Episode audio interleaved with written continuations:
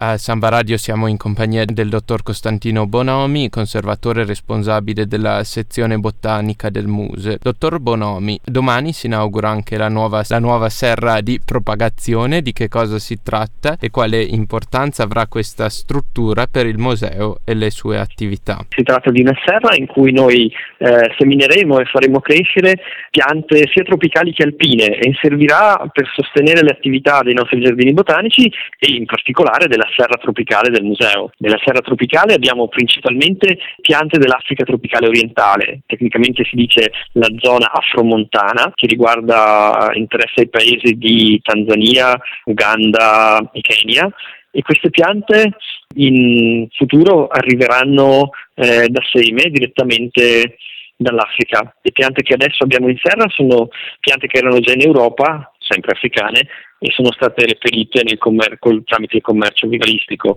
ma in futuro per dare un valore scientifico e rappresentare anche quello che è il patrimonio genetico naturale di quelle zone e quindi poter anche svolgere attività di conservazione della biodiversità, abbiamo intenzione di importare i semi direttamente dall'Africa tropicale.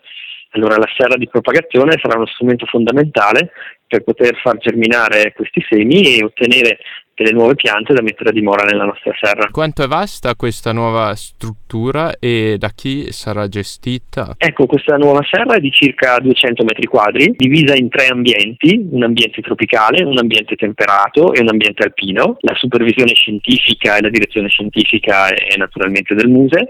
Per quanto riguarda la gestione ordinaria della struttura, abbiamo attivato una collaborazione con una cooperativa sociale, la Progetto 92, e mm, in particolare la Progetto 92 92 aiuterà a, nei lavori di gestione ordinaria della serra anche tramite l'impiego di lavoratori socialmente svantaggiati, quindi riuscirà a dare una mano e un sostegno anche alle persone con difficoltà e quindi potrà eh, sviluppare progetti di inclusione sociale per favorire anche i giovani in difficoltà che hanno difficoltà a trovare lavoro e ad essere socialmente attivi.